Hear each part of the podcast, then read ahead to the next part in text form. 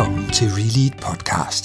I denne episode taler jeg med Kim Esserik, der som tidligere innovationsarkitekt, leder og rådgiver hos IBM, er på forkant med udvikling i kunstig intelligens, digitalisering og hvad det betyder for lederskab og menneskelig udvikling.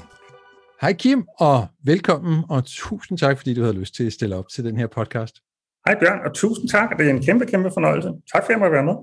Jeg glæder mig rigtig meget. Uh, min kollega Jørgen, han uh, beskriver dig som uh, det klogeste menneske, han kender. Jeg tror ikke engang en af de klogeste, men det klogeste menneske. Så uh, jeg har set rigtig meget frem til at uh, lære om noget af det, uh, som du ved ekstremt meget om, nemlig teknologiudvikling, digitalisering, kunstig intelligens, og også tale om, hvordan påvirker det den måde, vi kommer til at lede på, og måske allerede nu skal lede organisationer på, og hvad kræver det? Mm. Så det, øh, det håber jeg, at vi kommer rundt om på forskellige vis. Og så må jeg sige, at øh, udover at jeg har været meget spændt på den her samtale, så kunne jeg også mærke lige inden vi gik i gang, at der, der var også sådan en uro i mig. Og jeg tænker, det måske har noget at gøre med, at øh, lige så spændende som det er at kigge ind i den her teknologiske udvikling, lige så urovækkende kan det på en måde også være. Så øh, nu får jeg lyst til at spørge dig, er der noget, der vækker dig om natten, og i forhold til at kigge ind i den her udvikling og øh, gøre dig tanker og forhåbninger, såvel som bekymringer?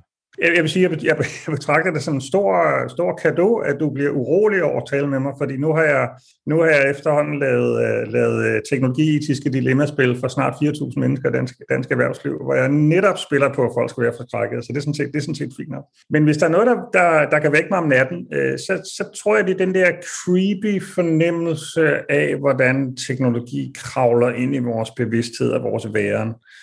Øh, den, der, den der forskel, der er, når man bare går 10-15 år tilbage i tiden, øh, på hvordan folk øh, er sammen, eller ikke er sammen i dag, Øh, vi, har, vi har alle sammen øh, i sådan et, ja, den ligger her hos mig for eksempel. Ikke? Altså, det er en, allerede en ekstremt dårlig vane, at, at teknologien er her. Vi, vi, vi ved jo faktisk, øh, altså rent kognitivt, så nedsættes min intelligens faktisk alene med bevidstheden om, at der ligger en telefon med notifikationer lige ved siden af for eksempel. Så, så, så det, det skaber splid, og det skaber udfordringer for, for os som mennesker og os som ledelse. Ikke nødvendigvis kun smartphone, men det er måske mere teknologi i bred forstand, og det kan vi så diskutere, hvad det egentlig er. Så, så koldsveden, når jeg vågner om natten, den, den kommer, når, når jeg, jeg får den der øh, følelse eller fornemmelse af, at der er noget af vores menneskelighed, som går på held her. Altså der er jo masser af forskning, som viser, hvordan telefonen skaber splid i familier, eller, eller, eller ødelægger og obstruerer vores kognitive evner på forskellige vis og alt muligt andet.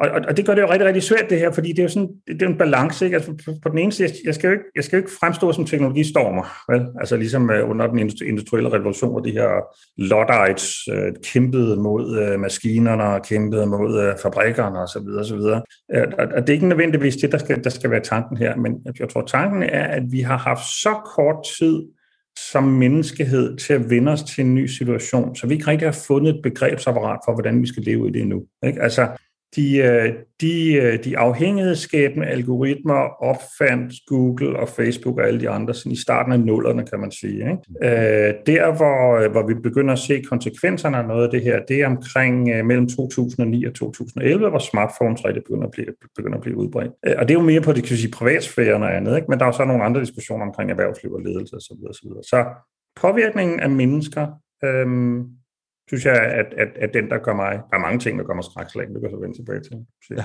okay. Ja, men, øh, men det kan jeg godt leve mig, øh, leve mig ind i.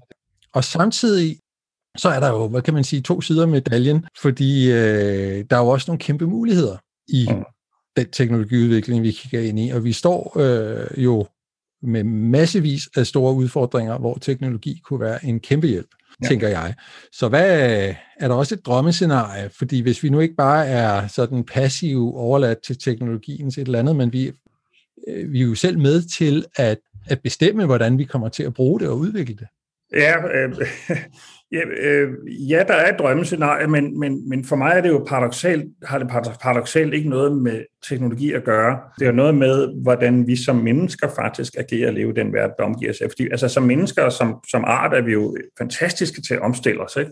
Øh, øh, og hører ofte på dansk den her lidt pseudo-oversættelse, survival of the fittest.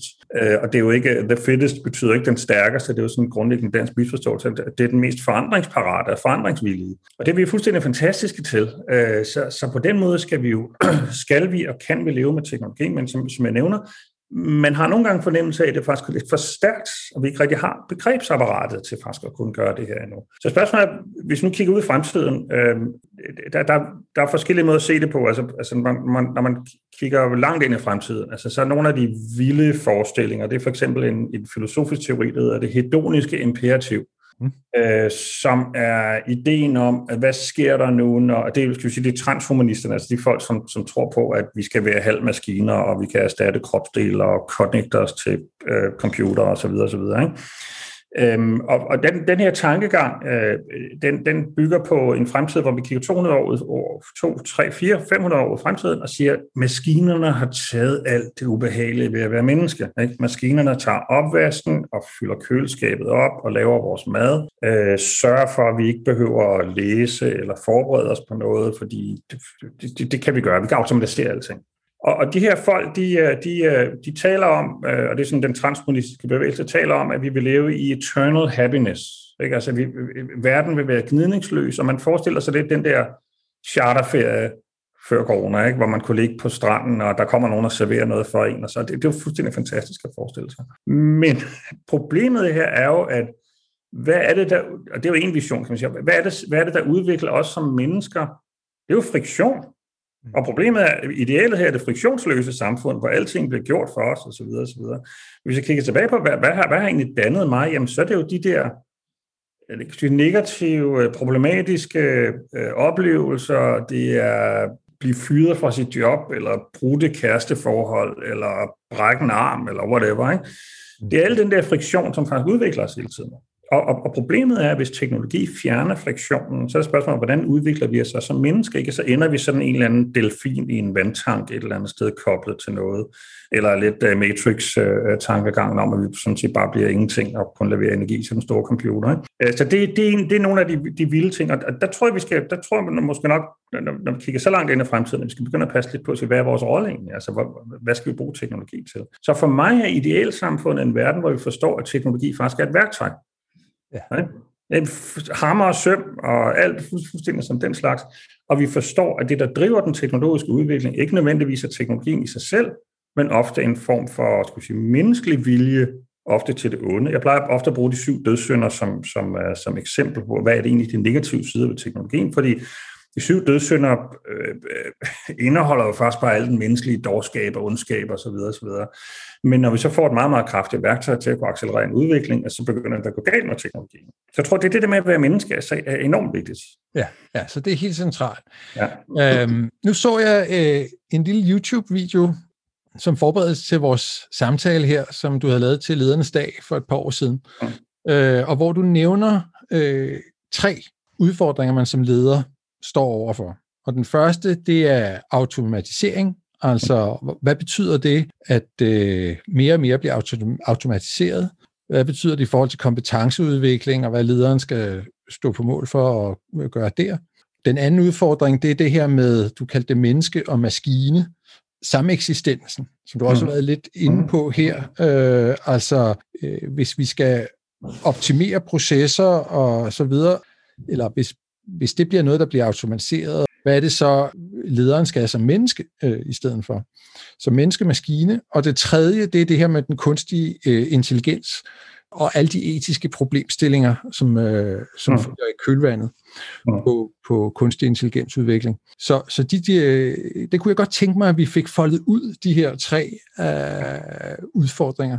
Så hvis nu vi starter med den første, og automatisering, og hvad betyder det for lederskab?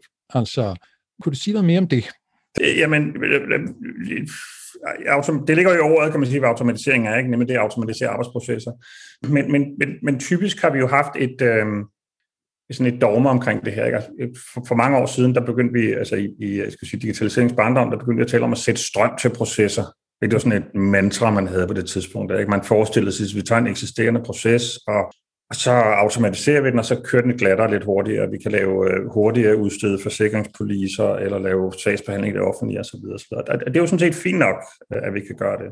Men der, hvor, der hvor, jeg, hvor, jeg, hvor jeg synes, jeg begynder at se automatiseringen presse sig på, det er der, hvor vi, hvor vi begynder at erstatte noget af den menneskelige kaldte ledelse eller tilstedeværelse med forskellige former for automatiserede processer. Og nu har jeg levet i øh, globale organisationer i rigtig, rigtig mange år. Øhm, også, også i nogle af dem, som er rigtig, rigtig målstyret og som elsker sådan øh, scorecards og salgsmål osv. videre. Og, og, og jeg har jo faktisk, i mange af de her organisationer, har jeg jo faktisk set lederrollen blive mere, skal vi sige, administrativ. Ikke? Altså, altså øh, øh, at, at øh, der sidder en person et eller andet sted i organisationen, som der mødes med en gang om året. Du er dybest set øh, ansvarlig for selvledet, man kan sige, det er også en model, man, man kan have. Og så mødes, mødes du med den her person, og så får du at vide, om det går godt eller dårligt, og det der sker, det der sker i den situation, det er, at han tager et stort regnark frem, og så siger han, du har solgt så meget, du har uddebiteret så mange timer, osv., osv., og det udløser måske en bonus, som, sådan den, den klassiske øh, belønningsmekanisme, kan man sige. Øhm, og, og vi, ser, vi ser jo mere og mere kan sige, data og tal i, i ledelsesrollen, øhm, øh, og, og, og i alle mulige forskellige former for målesystemer, scorecards osv. osv. Og der hvor, øh, der hvor øh, det, det er et meget bredt område, det her, men, men, men, men der hvor, hvor hvis, hvis vi lige holder os til ledelsesrollen et øjeblik, det, der hvor jeg synes, at, at ting begynder at blive scary, det er når vi begynder at bruge teknologi til at udføre ledelsesrollen. Nu har vi lige været igennem i en, en, en diskussion, og det har vi sådan set stadigvæk, eller kalder nærmere shitstorm over for nemlig.com, øh, omkring den måde, de styrer deres, øh, deres chauffører og medarbejdere på. Og det var sådan en klassisk øh, ledelse møder digitalisering problemstilling. Øh, vi bliver i stand til, når vi digitaliserer, indsamle data på nye måder, det gør, at vi kan overvåge folk på nye måder, så lederen behøver ikke stå nede på fabriksgulvet længere. Han kan sådan set bare kigge på sin skærm, som så vil opstille en, en, en, en, øh, en ranket liste over, hvor, hvor godt medarbejderne klarer sig andet i den stil. Øh, vi kan begynde at tale om at automatisere rekrutteringsprocesser. Øh, der har været en, jeg har selv i mange af mine præsentationer brugt en, en del eksempler på noget af det her. Der er meget interessant virksomhed, der hedder Hirevoo, som faktisk også bruger nogle danske organisationer i dag. Men det, som Hirevu gør, det er, at de automatiserer den første del af rekrutteringsprocessen. Så det fungerer på den måde, hvis du søger et job øh, som ansøger, så skriver du en ansøgning eller udfylder en formular. Du får et link tilbage igen. Du klikker på linket. Øh, du sidder og kigger ned i din computer fuldstændig, som vi gør, det her, gør her. Men i stedet for dig, så vil jeg tale med en kunstig intelligens, som ikke vil have en menneskelig repræsentation, men sådan set bare stille nogle spørgsmål til mig. Og undervejs, så vil den her maskine øh, bruge, øh, bruge forskellige former for algoritmer til at analysere siges det omkring 7.000 målepunkter så hvad er det, jeg svarer? Øh, hvordan er min, min tone? Øh, hvilke ord bruger jeg? Men også, hvordan er mit ansigtsudtryk? Øh, hvordan reagerer jeg på spørgsmål og alt muligt andet? Og det vil så samle det her sammen i sin algoritme, og så vil den så lave en anbefaling til, til om den her person skal ansættes eller ej øh, uden at der er menneskelig indblanding overhovedet fra, fra den virksomhed, som så rekrutterer. Og så kan man sige, fedt mand, fordi så kan vi jo pludselig køre 5.000 igennem en rekrutteringsproces, og så finde de 10, som er de fuldstændig ideelle medarbejdere. Men jeg kommer bare til at tænke på, jeg var, jeg var partner i, øh, i Pricewaterhouse, PricewaterhouseCoopers Coopers øh, tilbage i slut 90'erne, og ansatte en masse folk, fordi jeg byggede en ny organisation op omkring øh, alle de der fancy ting, som skete i dot-com-perioden, ikke? og skulle have fandt nogle ret, ret, ret kreative og, og andre profiler. Hvis jeg tænker på de, på de 3-4 skarpeste, bedste og dygtigste medarbejdere, jeg nogensinde har ansat og haft til samtale, og jeg, jeg tog ofte den første samtale selv, øh, af samme årsager. Dem har jeg faktisk ansat inden for 20 minutter efter samtalen startede, første samtale. Så det vil sige, at det fungerede på den måde, at øh, jeg havde en intuitiv fornemmelse af, at herover for mig, der sidder en person, som, som, som har en energi og en passion for et eller andet. Og der var en, øh, faktisk en af de dygtigste derude, han, han kom ind med firetoget et eller andet sted, jeg vil ikke nævne nogen navn her, øh, langt væk fra. Ikke? Og han var totalt atypisk klædt, ikke? dengang var det hvid skjort og slips. Ikke? Øhm, og så begynder han at fortælle om, at nede på sit klubværelse, et eller andet sted i, i, i den rådne banan, øh, der, der byggede han server og programmerede og trak kabler og lavede med elektronik osv. osv. Og jeg kunne bare fornemme den der passion, han havde, da han talte om de der ting. Den kom et eller andet andet sted fra. Det er jo ikke, den, det er jo ikke de ord, han brugte, men det var sådan noget, noget spirituelt, intuitivt. Og det gjorde, jeg huggede til med det samme. Så ved du hvad, uh, vent lige et øjeblik, og så gik jeg ud og printede ansættelseskontrakten og kom tilbage og gav ham den, og så var han ansat på stedet, for eksempel. Det gjorde jeg en 4-5 gange. Øh, og, og, det, og det virkede hver gang, så må sige. Ikke? Og jeg tænker lidt på, altså med de eksempler, altså ofte hvis man, hvis man havde automatiseret øh, rekrutteringsprocessen, så havde vi aldrig fundet de folk. Fordi de havde været for skæve, altså profilen havde været forkert. Ikke? Så typisk var det folk med lidt anden uddannelse. Øhm, de, var, de, havde, de havde måske skal sige, holdningsmæssigt eller udseendemæssigt været, været forkert. Der var i hvert fald et eller andet, der ikke passede. Men for mig som leder på det tidspunkt, der havde jeg brug for det der, der ligesom fittede ind nogle steder, hvor der ikke var noget i forvejen. Og det, der er paradokset med algoritmer, det er, at, ikke at det skal være teknisk det her, men, men, men vi træner jo algoritmer med historiske data om ting, vi har oplevet og forsøger på at få dem til at forudse en fremtid, eller i hvert fald lave mønster, mønstergenkendelse på den fremtid. Så når jeg nu fodrer maskinen med alle de ønsker, jeg har omkring mine tidligere medarbejdere, øh, så vil den sådan set kun lave et billede af de her medarbejdere, øh, og, ikke, og ikke finde de skæve og, de, og, de, og dem, der ligesom kan udvide, udvide ting. Så på den måde skal vi passe på, når vi automatiserer, at vi ikke begynder at begrænse os. Øh, som min gode ven øh, Claus Birkholm, teknologietiker, øh, sagde på en lille konference, jeg havde arrangeret på et tidspunkt, så han, starter, han stiller sig op på scenen, så siger han, kunstig intelligens gør, at vi ikke har nogen fremtid. Og det er jo sådan set et ret, øh, et ret øh, markant, markant synspunkt, kan man sige. Men på et, eller andet plan, på et eller andet plan har han jo ret, fordi hvis vi, hvis, hvis vi laver en verden, der er drevet af algoritmer, og vi kun træner algoritmerne med historiske data, så kører vi faktisk bilen ved kun at kigge i bagspejlet. Så det usete, det uforudsete, de, øh, de hændelser, vi ikke rigtig kender til, kreativiteten, kunsten, øh, det, der udvikler sig menneske, det ser vi ikke, fordi vi kun kigger i bagspejlet hele tiden. Og det, det er for mig at se faren ved automatisering. Vi skal stadigvæk sætte strøm til processen, selvfølgelig. Vi skal bare passe på, at vi ikke fjerner menneskeligheden, i, specielt i, i relationen mellem leder og medarbejdere, for eksempel. Så det er ligesom øh, hører som det tema i det, du fortæller her, det er, øh, det kræver sådan en stor bevidsthed om, hvordan vi bruger de her muligheder, den her automatisering og de her hjælpemidler. Ja. Og at vi skal være meget opmærksom på, at algoritmer bygger på historik, og dermed på en måde ikke er skabt til at se det nye, eller være innovativ eller kreativ, at det er mere sådan en menneskelig evne, som vi skal øh, værne om, eller dyr, opdyrke, eller der, hvor der er behov for den. Kan man, kan man sige det sådan? Ja, det kan man godt, og det, det bringer os jo også til faktisk det tredje punkt, eller mit tredje punkt var det så oprindeligt, ikke? Jo. Nemlig det er, at for at kunne navigere, skal vi vide noget om kunstig intelligens. Og, og, og, og, og, og egentlig har man, man kan tage diskussion om, skal ledere vide noget om teknik og teknologi? Ja. Øh, øh og, og, og min pointe er, ja, det skal de. De skal selvfølgelig ikke nødvendigvis vide noget om det på bits and bytes niveau eller kode ting osv. osv. Men fordi at de her teknologier kan have så store konsekvenser for vores dagligliv og den måde, vi driver vores virksomheder på, så er vi simpelthen nødt til at vide noget omkring det her værktøj. Øhm, og, og, og derfor kan man ikke komme udenom. Så du kan ikke, øh, altså jeg, jeg, har, jeg har jo arbejdet som innovationsperson i 25 år, ikke, i, og været i kontakt med rigtig, rigtig mange virksomheder. Ja. Og ofte, ofte se det der reaktionsmønster, når man, altså, man spørger ind til nogle af de her ting, som hvad, øh, hvad gør I med XYZ? Ikke? Så jamen, det er nede i, øh, IT-afdelingen. Nede i kælderen, der sidder nogle, øh, vi har ansat sådan nogle typer der med rødtandede skjorter og lang skæg og så videre, så videre. De er kreative, så dem der vi så gøre det her. Ikke? Så man faktisk fjerner ansvaret. Og problemet er det, at når, når, når teknologien kommer så tæt på, så den begynder at skabe etiske problemstillinger. Altså når vi begynder at automatisere noget, vi ikke burde automatisere, eller vi begynder at lave noget, som kan have konsekvenser for vores organisationer for eksempel, og vi ikke, ikke, vi ikke selv har et begreb omkring, hvad er det, vi har gang i, så er vi faktisk nødt til at vide noget om det her. Øhm, så, så opfordringen er ikke nødvendigvis, at man skal tage et grundkursus i uh, machine learning eller andet. Den. Så vi skal kende til konsekvenserne, vi skal kende til svaghederne. Ja. Men okay. altså, det kan da godt være, at et grundkursus alligevel er på sin plads. I hvert fald nogle af de der, det du lige nævner nu, det er nok de færreste, inklusive mig selv, der virkelig forstår sig på algoritmer og maskinlæring og så videre. Men, men det der med at forstå grundlæggende, hvordan er de bygget op, hvad kan de, hvad kan de ikke? Altså, så det er bare en lille smule åbner for den der øh, black box og finder ud af, hvad, hvad bygger den her teknologi egentlig på? Hvad kan den, hvad kan den ikke? Og hvor er det faren af? Sådan et kursus burde vi måske nok have. Ja, og, og man kan sige, øh, noget jeg, jeg ofte har oplevet, øh, øh, når, når jeg taler etik, nu har jeg arbejdet rigtig meget med til etikdimension de sidste 4-5 år, øh, specielt med større organisationer, så, så taler jeg måske med en et eller andet analytics-afdeling eller andet, som laver en masse ting omkring kunstig intelligens og noget andet. Og så spørger jeg dem, hvad, øh, hvordan går det? Øh, øh, hvordan driver jeres forretning? Og så, videre. så siger de, at vi har faktisk det problem, at vi ved godt, at vi, vi er på vej ind i en række etiske øh, måske moralske udfordringer i forhold til det, vi gør, fordi vi har så mange data og så mange muligheder for faktisk at kunne analysere på noget af det her. Men vi har problemer med at forklare det til vores topledelse. vi fatter simpelthen ikke, hvad for et sprog vi skal bruge, fordi de siger jo bare, jamen øh, mere vækst på markedet XYZ, mm.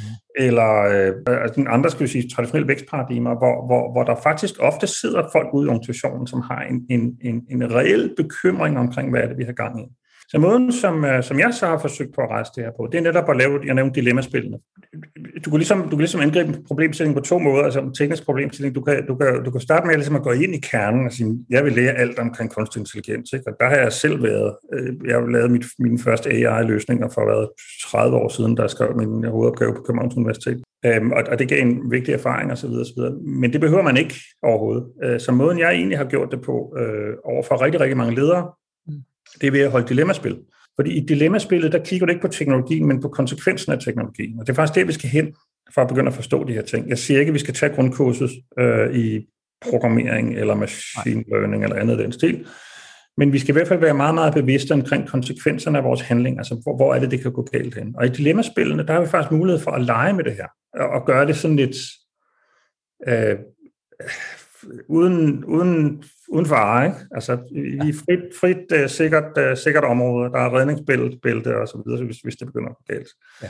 Og måden det fungerer på, er, altså vi, vi konfronterer, uh, teknologi ligger altid et eller andet sted bagud, vi konfronterer så deltagerne i dilemmaspillene med forskellige former for tech-etiske dilemmaer. Et, et af mine, en af mine klassikere, for at give et eksempel, uh, det er, at uh, lige pludselig en dag, så ude på uh, badeværelset, på toilettet på arbejdspladsen, der er sat nye spejle op, og, øh, og de her spejle, de er kanonsmarte, fordi øh, de kan, når man kigger i dem, så, kan de, øh, så sidder der nogle sensorer og kameraer i spejlet, som så gør, at de kan analysere øh, problemer, potentielle problemer, dit kardiovaskulære system, det vil sige, har du for højt blodtryk, har du sandsynlighed for blodpropper, øh, og forskelligt andet. Og, og dermed forudsige, at der måske kan komme et problem. Det vil sige, dør du af en blodprop inden for tre måneder, eller har du for højt blodtryk eller andet den stil.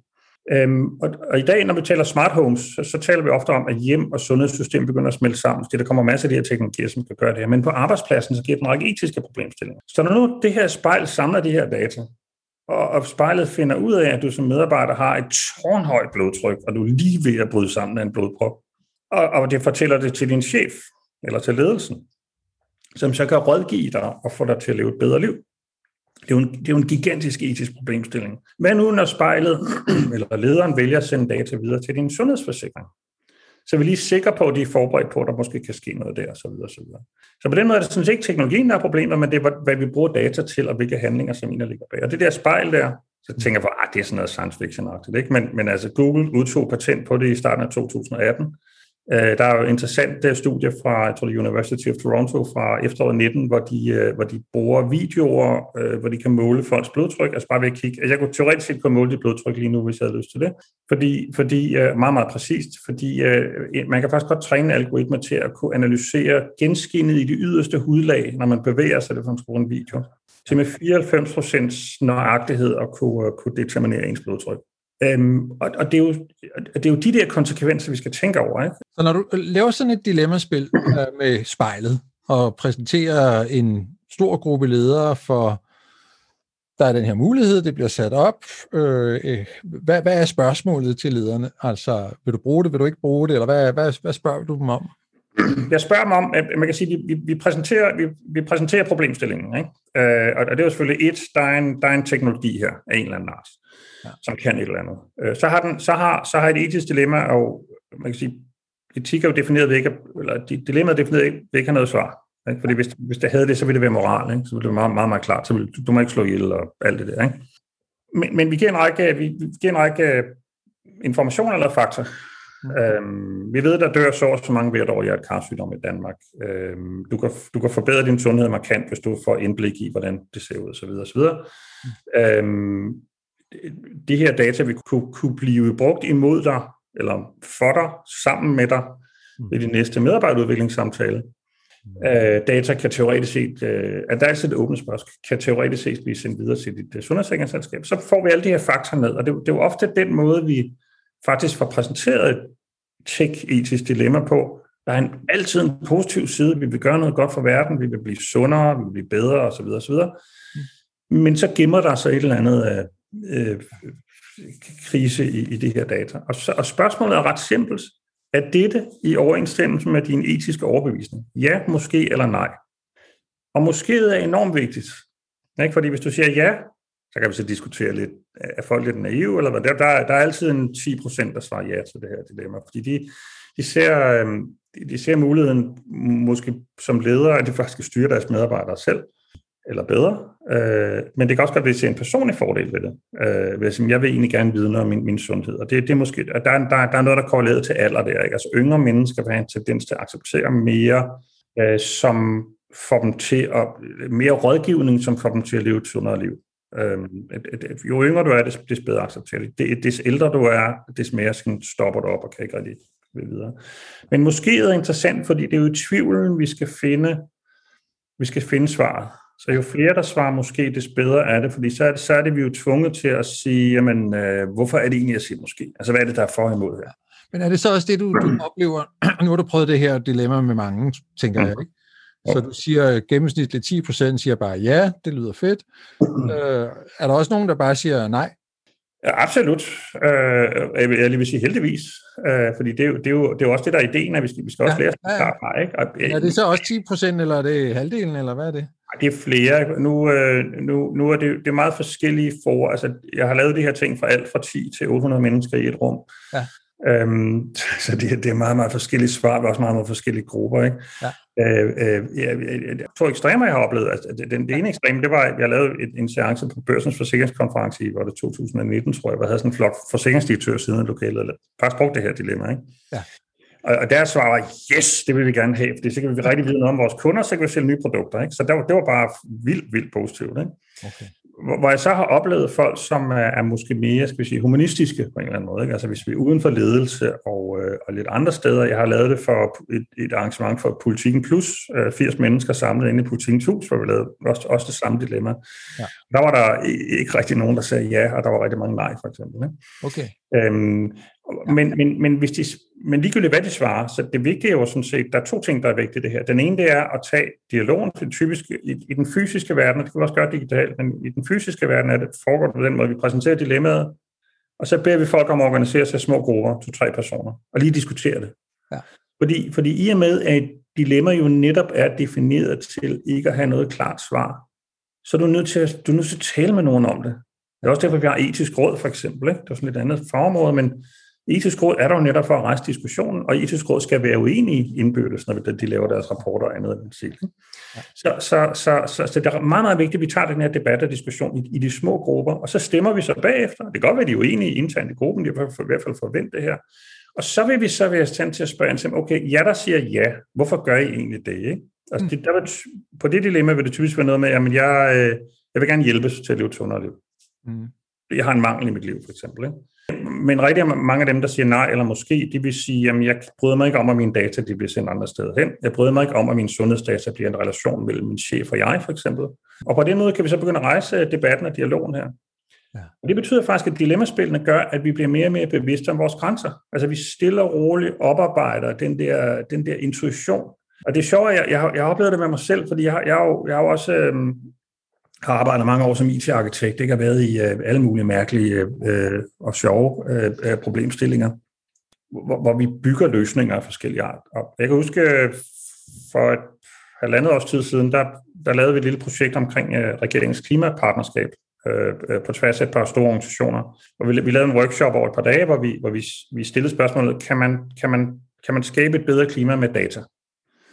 Øh, altså ved at nudge og styre borgerne så ideen var, tesen var lidt, hvis du tager alle de der data, vi har omkring øh, det danske samfund, øh, alle bevægelsesdata og politiets nummerpladelæser og øh, indkøbsadfærd i supermarkedet og, og koger alt det der ned i en kæmpe, kæmpe database, træner den med kunstig intelligens, kan vi så lave en eller anden øh, assistent, som sidder på skulderen af at den enkelte at sige, når du går ind i supermarkedet, så nej, du skal ikke købe det der oksekød, fordi det er, det er ikke godt for klimaet. Eller, eller, når du står valget mellem den der gamle dieselbil fra 2001 og så en moderne elbil, så skal du måske nok vælge den moderne, og, og så videre. Så videre. Mm-hmm. Og det, der var lidt interessant, det var, at jeg var omgivet af nogle sindssygt dygtige folk. Altså data scientists og konsulenter og, og bæredygtighedsspecialister osv. videre. Men, men det var faktisk mig, der endte med at blive, eller man så må sige, den sorte samvittighed Ja. Fordi i og med, at jeg, at jeg, jeg, jeg selv er trænet til faktisk at begynde at se nogle af de her etiske problemstillinger, etiske dilemmaer, så ser jeg dem før andre. Og det, det, er næste, det, det, det, er meget, det er meget underfundigt. Det er sådan en eller anden form for intuitiv øh, fornemmelse for noget. Og jeg har selvfølgelig tænkt meget over, hvad den fornemmelse er, det kan vi vende tilbage til. Mm. Og det gjorde faktisk, at, at jeg var så i stand til, at, øh, så kan man spørge sig selv, om det er berige eller ødelægge øh, sådan en proces. Mm. Fordi jeg jo så kunne rejse spørgsmål til, prøv at høre, det kan godt være, at vi kan gøre en masse spændende ting med data, men hvis, hvis, hvis individet eller objektet for alle de data ikke føler sig komfortabel med, at man er omgivet af noget, der overvåger en og siger, hvordan man skal leve ens liv, mm. så får vi den modsatte effekt. Ikke? Så får vi en etisk problemstilling, hvor folk bare siger, nej, det vil jeg ikke. Og det oplever vi rigtig mange, mange steder også i forvejen. Så derfor den der kombination af teknologien og etikken er jo enormt vigtig. Og, og, og, og jeg så tænkte også, hvad er, det, hvad er det så, der gør, at, at der er nogen af os, som ser nogle af de her problemstillinger? Og det er selvfølgelig, fordi vi et, vi forstår teknologien, mm. øh, fordi vi, vi, vi kender konsekvenserne på, på lang sigt. Øh, vi forstår menneskelig etik. Øh, det, det handler om at, også at kunne vide, altså, hvor går grænser for mennesker? Øh, hvor, hvor gør det ondt? Øh, hvor, hvor bryder vi privatlivets fred? Og der er en masse tekniske ting også. Vi skal have en, en fornemmelse for nogle, nogle samfundsmæssige problemstillinger, altså er der noget lovgivning eller forskelligt andet. Og så plejer jeg, den sidste, jeg plejer at sætte på, det er så um, de digitale økosystemer, altså den der forståelse af, at der er forretningsmodeller i dag, som lever af vores data. Hvis ikke vi forstår de, altså Google, Facebook og alle de andre, hvis ikke vi forstår de forretningsmodeller, så, skal vi, så kan, vi, kan vi hurtigt komme til at begå fejl. Altså den der idé der med, at øh, jamen, Facebook er jo gratis, Facebook er ikke gratis, du betaler bare med dine data, og du betaler faktisk mere, end du får tilbage, men det er der ikke så mange, der tænker over. Så hele den der forståelse af, hvordan de her digitale mekanismer, de faktisk hænger ja.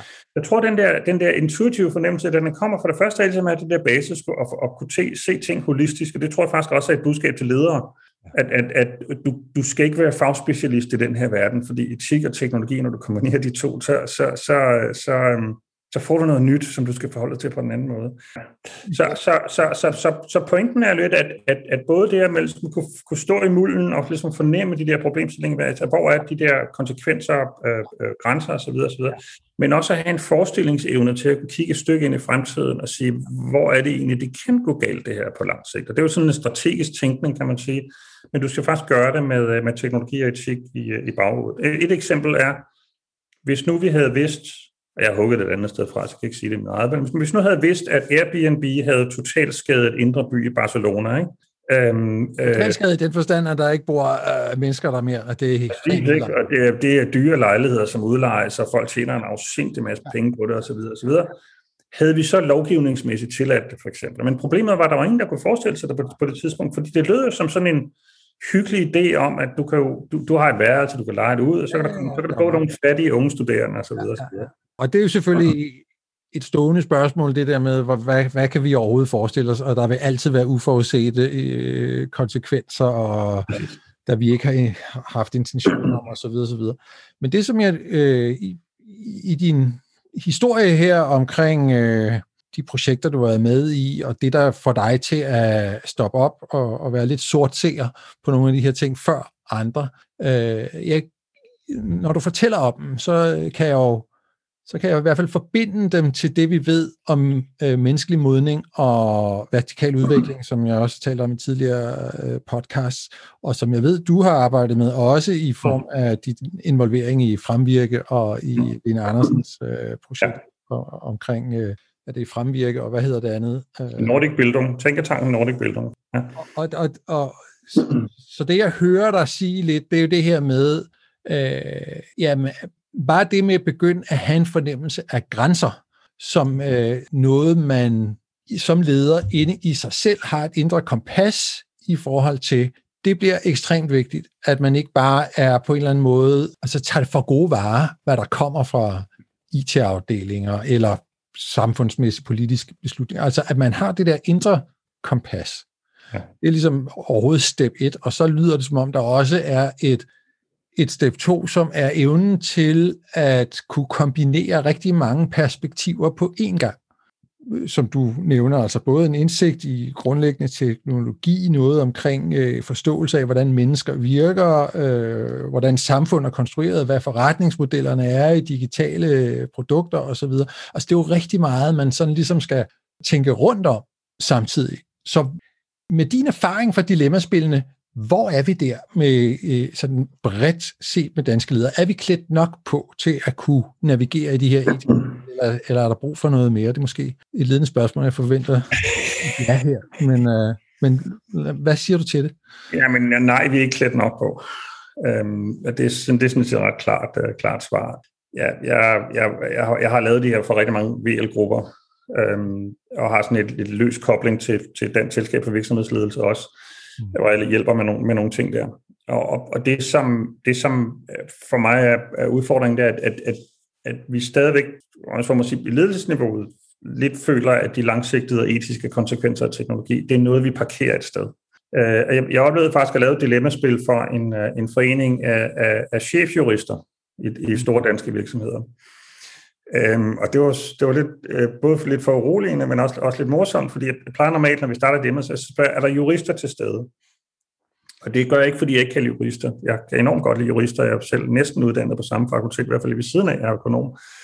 Øh, men, men det gør jeg, fordi jurister vil have en tendens til faktisk meget hurtigt at tage lovgivningen frem. Og jeg ved godt, at, at der er nuancer. Også. Det vil sige, at det er ikke tilladt. Altså, du må ikke overvåge folk på deres arbejdsplads. Slut og så, så vil det altid stemme nej. Men, men, men problemet er det, at den kompetence, vi skal bruge her, den er faktisk mere kompleks end, end bare lovgivning. Fordi, fordi lovgivningsprocesser er langvarige. Det kan tage overvis at lave ny lovgivning. Ved, Marianne Vestager lige ude med nogle fornuft, fornuftige principper omkring det, for, for øjeblikket her. Øhm, og det betyder faktisk, at vi, vi kan ikke bruge et juridisk mindset nødvendigvis udelukkende til, at, øh, til at, at håndtere de her ting. Mm. Øhm, men det, så de her jurister så fortalte mig, øh, det var, at de jo ofte oplevede, at når ledelsen blev konfronteret med forskellige former for etiske og tech-etiske problemstillinger, så røg det direkte ned i juridisk afdeling. Og så sidder de så og kigger i lovgivningen og forsøger at finde nogle svar der, for eksempel. Øhm, så, så, så, så det, skal vi, det skal vi være...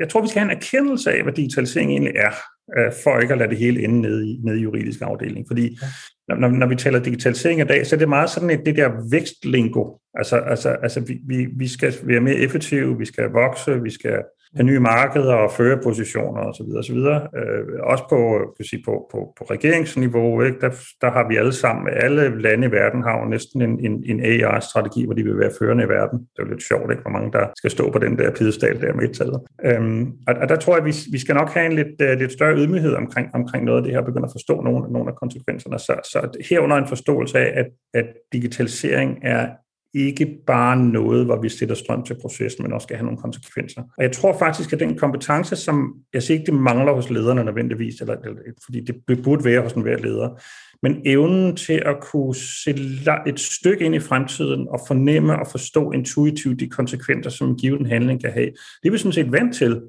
når vi, når vi tænker strategi. Ikke? Altså når vi sidder og kigger, kigger på markedet og produktudvikling og optimering af organisationer, så, så, har vi, så har vi det der sigt der. Ikke? Så vi er rigtig, rigtig gode til, at vi, øh, folk har måske en MBA eller et eller andet den stil, hvor de yderligere trænet at kunne tænke, tænke, tænke strategisk. Men problemet er med teknologien, der, der, der oven i den strategiske tænkning skal vi også have lagt et lag af kompleksitet. Øh, fordi lige pludselig skal vi til at forholde os til noget, som vi er vant til at proppe ned i IT-afdelingen, eller vant til at proppe, proppe ned i, uh, i, i juridisk afdeling, for eksempel. Mm. Og så bliver det komplekst. Og, øhm, og der føler jeg ikke helt, vi er i nu. Øhm, ja, og jeg, jeg, jeg kan lidt fornemme det, øhm, jeg ved ikke, hvor mange VL-grupper jeg har været igennem efterhånden, men det er nok en tredjedel af dem alle sammen, tror jeg, jeg har lavet forskellige former for dilemmaspil for. Ikke? Rigtig mange. Øhm, og, og jeg oplever ofte, altså de synes jo, det er fornuftigt, det jeg siger. Absolut. Øhm, men, men jeg oplever også, at, at der er sådan en lidt... Jamen, der, vi skal også tilbage til dagligdagen igen, på en eller anden måde. Ikke? Ja, øh, ja men det kan jeg jo, godt, altså, det kan jeg jo godt leve mig ind i, at det kan blive sådan lidt... Okay, ja, vi kan godt tage de rigtig lange briller på, men jeg har også øh, et job, jeg har nogle medarbejdere, jeg har nogle bundlinjer, jeg har et eller andet, som jeg du ved, bliver målt på, og, og som er afgørende for, om jeg lykkes i, i min rolle. Ja. Så hvordan bliver det relevant i dag, dagligdagen for de fleste ledere, det her? Og, og, og øh, ikke bare som en sådan øh, etisk øh, opmærksomhed, men altså, hvordan, hvad forretningskonsekvenserne er det? Fordi det, jeg tænker, der, der er jo også nogle forretningskonsekvenser af at kunne begribe og navigere i de her? Jamen, jamen jeg, tror, jeg, tror, jeg tror ikke nødvendigvis, at, at etisk tænkning behøver at være en kompetence i sig selv.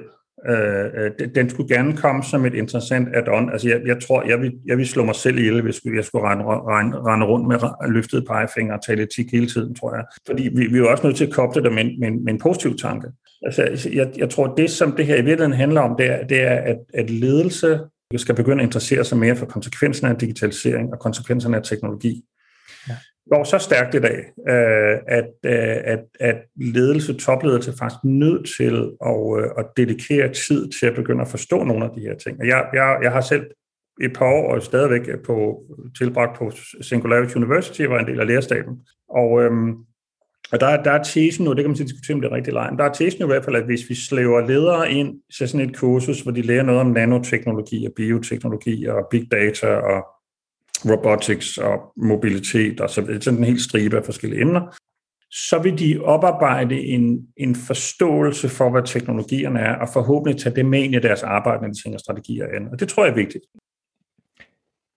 baseret på det, vi har, har talt om øh, indtil videre, Kim, så melder sig jo den her sammenhæng på en eller anden måde, som jeg tror, som du er eksponent for, at fordi at teknologi udvikler sig så hurtigt øh, og har de her øh, meget næsten uoverskuelige konsekvenser, det er i hvert fald meget komplekst at, at tænke hele vejen rundt i samfund og så videre. Mm. Øh, så, så den udvikling, som vi er vidne til, den betyder den ydre kompleksitet, kunne man sige, der findes i verden med teknologi og disruption, som du også var inde over som et øh, træt ord, ja. og hvad det er, der foregår. Øh, på en måde kræver den jo, at vi styrker vores indre kompleksitet, altså mm. vores indre evne til at begribe og forstå sammenhænge i stor skala, og hvad de betyder for mig som leder nu og her, med den afdeling eller den virksomhed, som jeg står med i dag og skal lede og skal lave et årsregnskab på osv. Så, så den der ydre kompleksitet og sammenhængen til, at vi bliver nødt til at, at styrke vores indre kompleksitet. Kunne man, øh, kan du sige noget mere om det? Mm. Hvis du er enig i den sammenhæng, det tror jeg, du er baseret jamen, på. Jamen, jeg er enig i sammenhængen, jeg kan ikke huske, om du nævnte det tidligere, men ofte har jeg jo sagt, at jo mere digitaliseret vi bliver, des bedre skal vi være til at være mennesker. Nemlig for netop at få en balance mellem den indre og den ydre kompleksitet. Så man kan sige, jeg, jeg har, jeg har, jeg har, jeg har gjort et, en del ting og initiativer i den sammenhæng, og noget af det interessante, vi lavede for tre år siden, det var, at sammen med en, en flok andre, Lena Rakel Andersen og andre, så lavede vi den her folkeoplysningsorganisation, eller folkeoplysningseksperimentar, kom det til, til at hedde, øh, fremvirke. Og det, der egentlig var, altså, det, der egentlig skabte Fremvirke, og ideen om det, at Fremvirke har så en pangdang, en, øh, en, en, en nordisk eller europæisk organisation, som hedder Nordic Bildung. Det var, at Lene havde skrevet en bog, som udkom i 17, november 17, tror jeg, som hedder The, The Nordic Secret, og det, som hun sammen med sin medforfatter, Thomas Bjørkman, havde, havde sat sig for at undersøge, det var, hvad er det egentlig, der er årsagen til, at de nordiske lande fungerer så relativt godt? Altså, vi, øh, vi, vi er veluddannede, velfungerende demokratier, vi er øh, ytringsfrihed, øh, vi behandler hinanden pænt, i hvert fald når vi, når vi sammenligner med andre dele af verden, kan man sige. Og det brugte de en 3-4 år på at undersøge, og var gennem øh, filosofi og pædagogik og historie og forskelligt andet.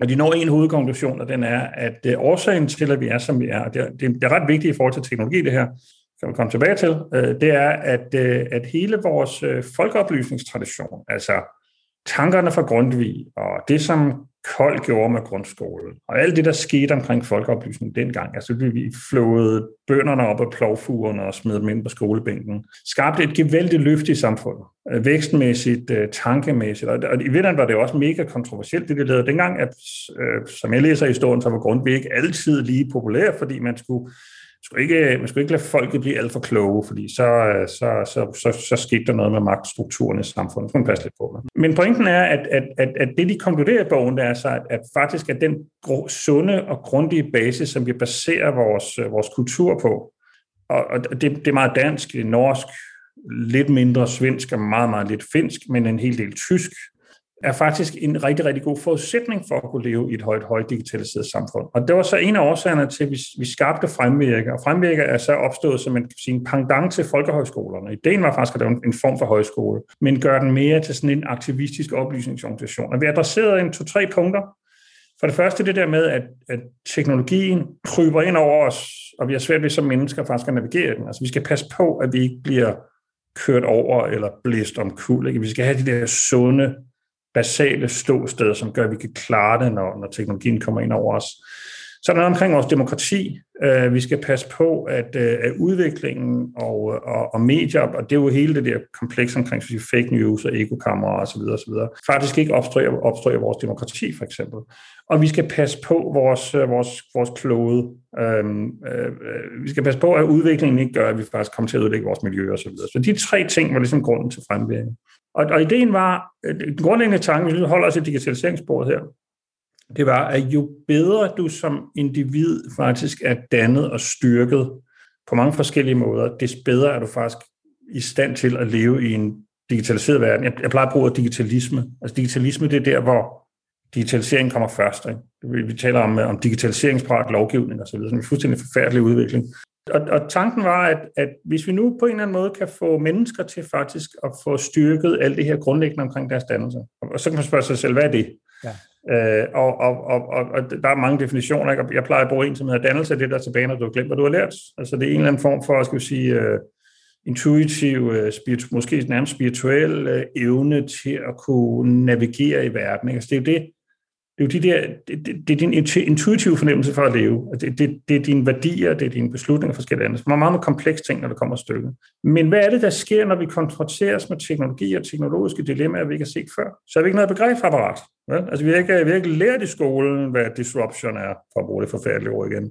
Øh, vi har ikke lært i skolen, hvad det betyder, når det er en maskine, jeg taler mig ned i banken, i stedet for et menneske, og jeg ikke rigtig kan få den til at forklare mig de lidt, med følelsesmæssige aspekter af det at åbne en bankkonto, for eksempel.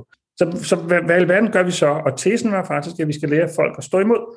Så, så det vi gjorde, og det var virkelig, virkelig interessant eksperiment, og fremvirker findes jo stadigvæk, det var, at vi, vi siger, kan vi kombinere folkeoplysningen og, og teknologien og nogle forskellige andre ting ind i noget, som faktisk får folk til at, at, at tænke fornuftspræget omkring de her, de her aspekter. Så vi startede en proces, hvor vi holdt øh, alle mulige sjove ting.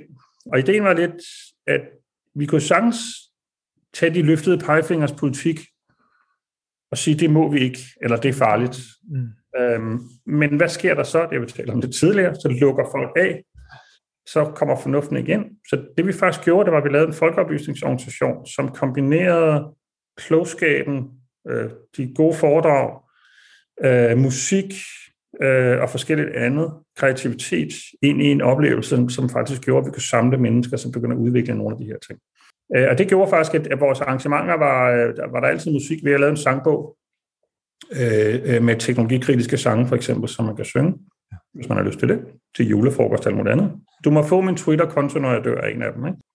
For ligesom at få åbnet det her. Og, og, og, og, og lang historie, men ideen her er, at vi skal, vi skal forøge den menneskelige modenhed. Og en af de modeller, som du nævner selv, Kigan, en af de modeller, som vi lænede os meget op af, det var hele Kigans udviklingspsykologiske tænkning. Og, og noget af det, som noget af det, som jo faktisk sker i dag, det er, det er jo meget, meget få, som ender i den, det højeste niveau, level 5, ja, ja. eller andet den stil, ikke? hvor man ligesom kan gå ud af sig selv og, og, og kan re, retransformere og, og se verden abstrakt osv. osv. Øhm, men paradokset er jo faktisk, at når du, kigger længere ned, ikke, så, så at, at niveau 3, som jeg aldrig kan huske, hvad hedder, øh, det, det er jo, socialized. Socialized, ikke? Og det er jo sikkert, at det 60 procent af befolkningen, som er dernede. Og problemet, når du socialize, så er der sådan en meget sådan en dem versus os filosofi. Ikke? Altså du tenderer til at se modstykker i dig selv. Du er svært ved at træde ud af din egen bevidsthed og, og, og have konfliktende tanker i dit eget hoved, og være uenig med sig selv, for eksempel. Mm. Og problemet er lidt, at sociale medier, for eksempel, kan man kan sige, Facebook, som jo var drømmen om det store fælles forsamlingshus, hvor vi alle sammen skulle mødes i hyggelig og, og, og varm og menneskelig øh, diskussion og udvide vores allesammens kompetencer, er blevet til et, øh, sådan et råbested, hvor man råber idioter hinanden.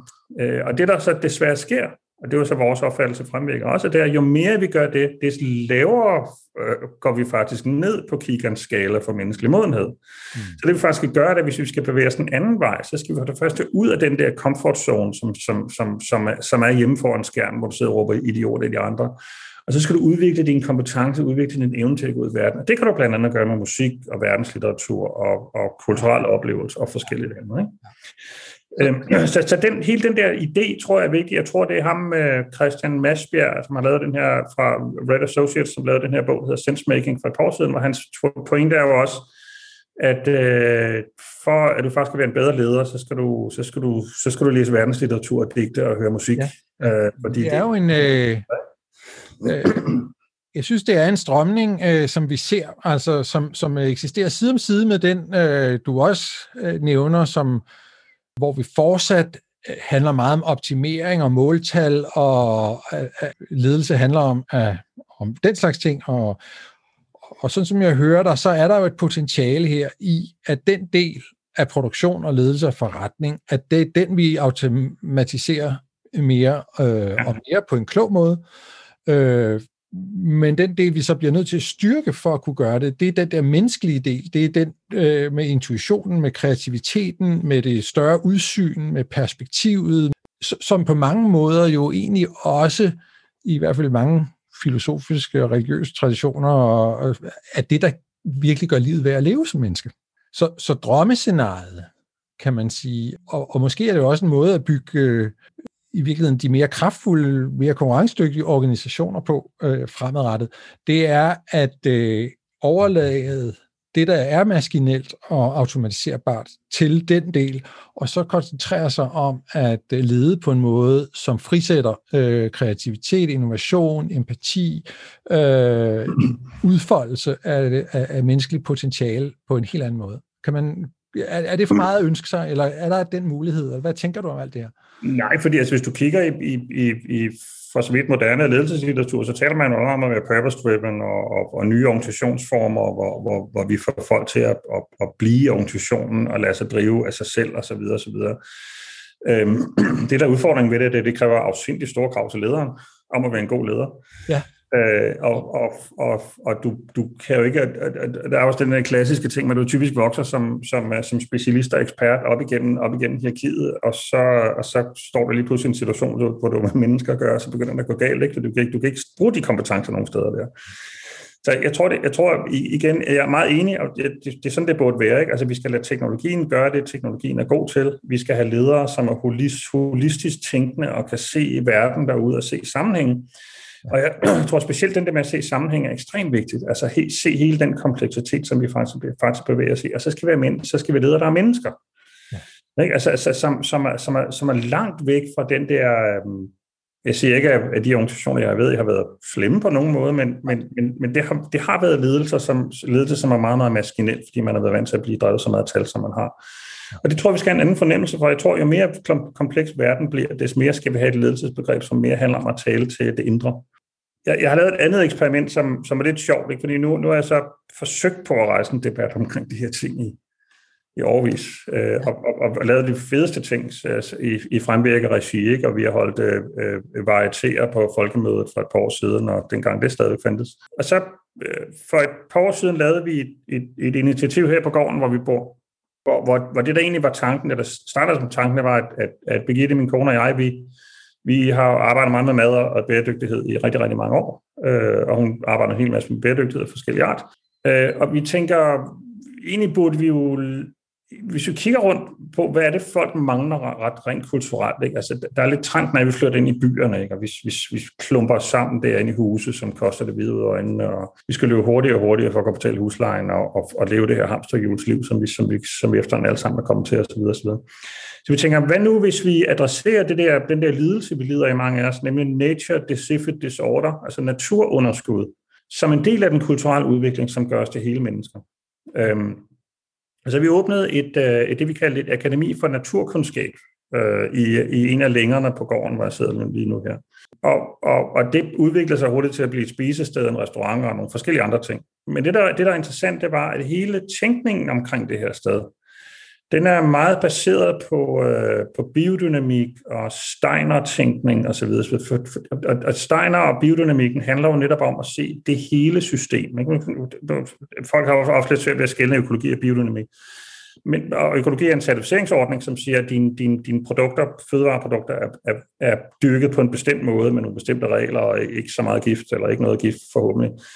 Øhm, hvor biodynamikken er et, et helhedssystem, som, som tænker altid ind så det, det er en cirkulær tænkning, det er en tænkning, som forstår alle aspekter, det er også en tænkning, som er meget, meget spirituel, og, og, og der er mange, der har lidt svært ved at acceptere de der ting med, at det faktisk er sol og måne og, øh, og, og kohorn fyldt med lort og, og ekstrakter, man tager ud på markedet. Der er mange mærkelige øh, synsfolk ting. Men faktisk er det, som, øh, det, som jeg oplever i det her sted, og man kan sige, det er sådan nogle af de grundlæggende tanker her, det er, det der, det der behov, vi har, når vi taler ledelse, for at forstå øh, kompleksiteten og altet. Hvis du nu kan lave trick, og det, var, det, det, er lidt det, det er lidt det samme trick, vi gjorde fremvirke, ikke? Men vi starter med at synge en sang, så er, det lidt, så er det lidt lettere at tale om dataetik og overvågningssamfund bagefter, ikke? fordi så er vi ikke lukket af alle sammen rent kognitivt. Hvis du nu starter med at komme ind et sted, hvor der dufter fantastisk af mad, hvor man laver øh, ting på bager brødet og koger marmeladerne og alt, alting laves, hvor, hvor den lokale landmand kommer og afleverer sine produkter, og du, får, og du som menneske får en fornemmelse for, hvad er det, jeg er i lige nu. Mm.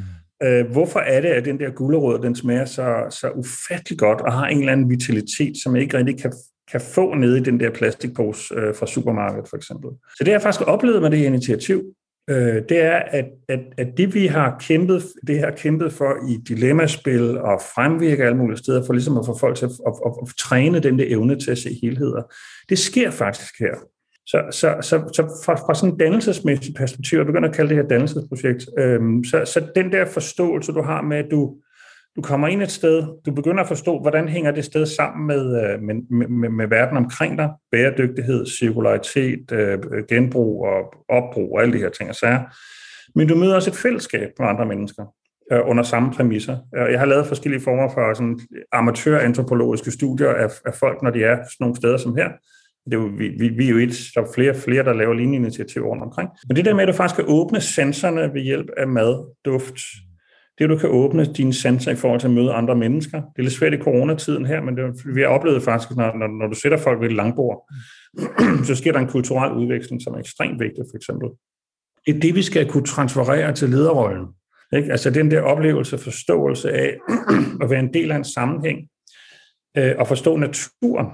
Øhm, der er jo øh, en sociolog og alt muligt andet, Stuart Brand, som, øh, som har skrevet en hel, en hel del ting omkring tid øh, og bygning og alt muligt andet. Ikke? Og han, han, lavede, han lavede den her bog, jeg tror den hedder The Clock, the, the Clock of the Long Now, hvor han kigger på tidsperspektivet i forskellige aspekter af samfundet. Hvor han siger, hvad går hurtigt og hvad går langsomt, altså i forhold til, hvordan vi opfatter tid. Mm. Altså det, det aller, aller hurtigste, vi har, det er, det er mode, fashion. Ikke? Og det kører bare, det er nye sæson, og det skifter hele tiden, og, og der er ikke noget, der oplager ingen information eller viden eller klogskab nogen steder der. Og så bevæger han sig nedad i modellen og rammer infrastruktur og alle mulige forskellige ting, så er nede på den af naturen. Mm. Det langsomste, vi har, det er naturen. og det, der er i virkeligheden er paradoxalt, er de træer, jeg kigger lige ud her på her, de har jo stået her i millioner af år, ikke? Øh, og har udviklet sig over meget, meget lang tid. Så der er oplaget en ekstrem grad af klogskab og visdom i den natur, der omgiver os. Vi, vi glemmer det bare, når vi glor ind i det her apparat. Jeg det, ja, men jeg tror også, at vi, vi, altså jeg har i hvert fald ikke lært om det i skolen. Det var, nu kom der en bog for nylig om uh, træernes, en tysk forfatter, jeg kan ikke huske, hvad han hed, men der skrev en bog om, hvordan træerne i virkeligheden er super velfungerende forbundet og sender signaler til hinanden. Og, altså, et træ er ikke bare sådan et træ, du ved, det er en del af et kæmpe system, der er super smart. Altså.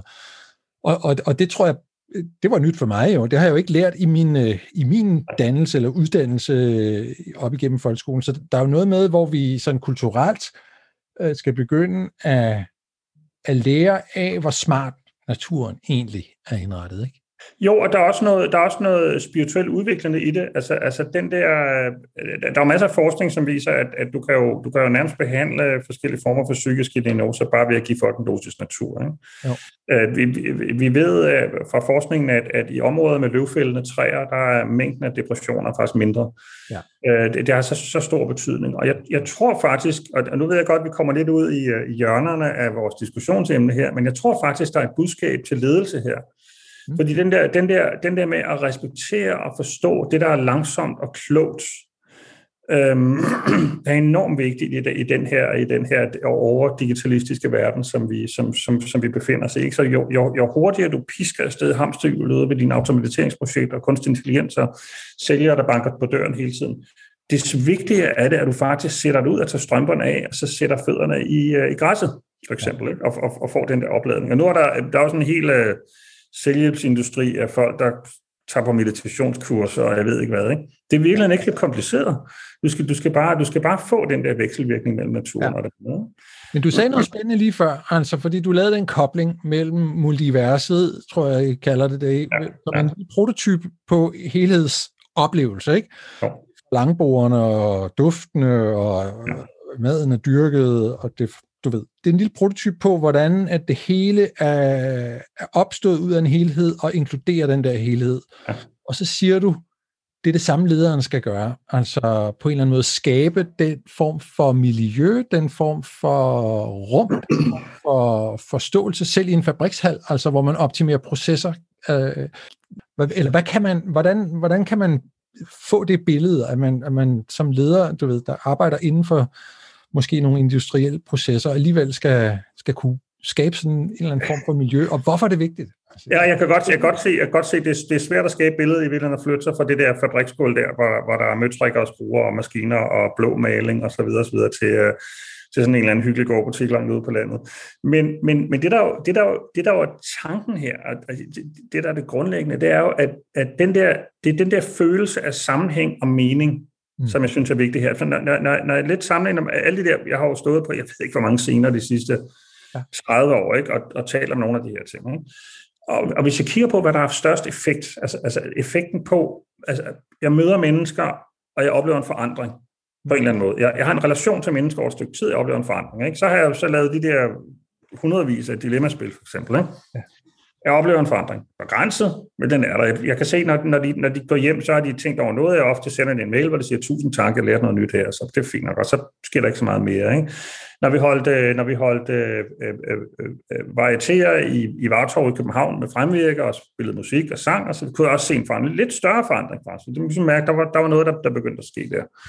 Men det jeg faktisk oplever her, det er, det er en, en markant forandring. Fordi det, der faktisk sker, det er, at vi trækker folk ud af en kontekst, de, de er vant til, at det går stærkt. Ikke? Ja. Ud og købe ind, og når vi skal købe ind i supermarkedet, så køber man et indkøbsvogn, og vi tænker på alt muligt andet end lige præcis det, og så tager vi alle de der ting, vi er vant til, og så spiser vi dårlig mad, og vi får det fysisk dårligt, og er stresset og skal aflevere børnene, og, og så videre, og så videre. Ikke? Så hvis du kan skabe det der rum, hvor det bare pff, kører ned, ikke? Godt, det, det er sådan en første ting, første erkendelse. Spørgsmålet er, hvordan oversætter vi så det? Og der tror jeg faktisk, at det, jeg oplever her, det er, at når du kommer ind i, i sådan en zone, som, som vi taler om her, den kan skabes på mange forskellige måder, så vil du faktisk føle en forståelse af, hvad er det, du er i. Og jeg tror faktisk, det er det, der er lederens rolle. Ikke? Så når du går ned på fabriksgulvet, ikke? så bør det være lederens rolle for manden, der står og skruer skruer i et eller andet nede på fabriksgulvet, til faktisk at forstå, at han er en del af en sammenhæng. Mm. Han er en del af et økosystem. Det, det er for mig at sige lederrollen, så vi netop får folk til at ville selv at være passionerede omkring det, de gør, i stedet for bare at være drevet af mål. Ikke? Altså, altså, altså du, du kan sige øh, øh lidt sådan filosofisk, ikke? Altså, du, du, øh, du har teknologi gør faktisk, at vi bliver mere utilitaristiske. Ikke? Altså, vi, vi har en tendens til at ville optimere og skabe optimal glæde for alle, ikke? og så accepterer vi ligesom, at man slår æg i stykker for at lave nummer et, og alle de der billeder, som egentlig er på det. Ikke?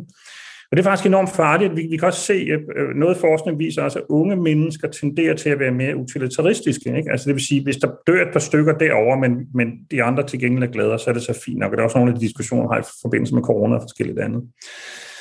Og det tror jeg, vi skal passe på med, fordi teknologien vil, vil, vil give os nogle rigtig, rigtig lette løsninger til at kunne tænke meget sådan optimerende, utilitaristisk osv., osv. nemlig .com-historien, Amazon, øh, Øh, installere biometriske øh, kameraer i deres, øh, deres biler, så de kan overvåge folk, så de kan se, hvilke humør folk er i, om de nu holder for lange pauser osv. osv.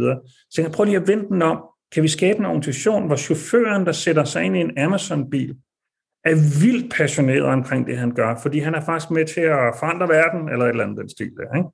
Fordi han forstår de sammenhænge, han er i. Han, han ser ikke kun kameraet, eller lederen, eller algoritmen, eller andet den stil han forstår sammenhængen, og det er det, det, jeg tror, vi misser nogle gange på fabriksskolen. Ja, ja, men det er måske, altså, øh, det vil jo så være spændende at, at, at, at, se, om Amazon kunne skabe sådan en fortælling, der, der føltes reel omkring, at de var med til at forandre verden på øh, en, en god måde, men, øh, men øh, det, du siger her, er, er jo meget i tråd med den bevægelse inden for organisations tænkning, der har været med blandt andet Lalou uh, Reinventing Organizations, hvor man netop går fra den her sådan mekanistiske optimeringstænkning, og det, og det er det, der er konkurrenceparametret, over i at skabe de der rum, du egentlig er fortæller for, ja. øh, hvor det er helheden, hvor det er en, en menings, større mening, man indgår i, og en mulighed til at, at bruge sig selv på øh, en mere kreativ, øh, mere oprigtig måde måske,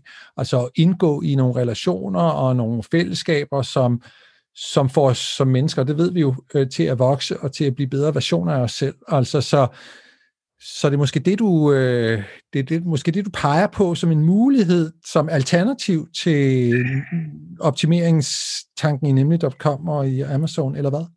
Ja og nej, kan du sige, fordi du, du har jo selvfølgelig en pointe, ikke, at det vil være rigtig, rigtig svært at få Amazon overbevist deres 10 eller måske 100.000 chauffører om, at, at de er purpose-driven. Ikke?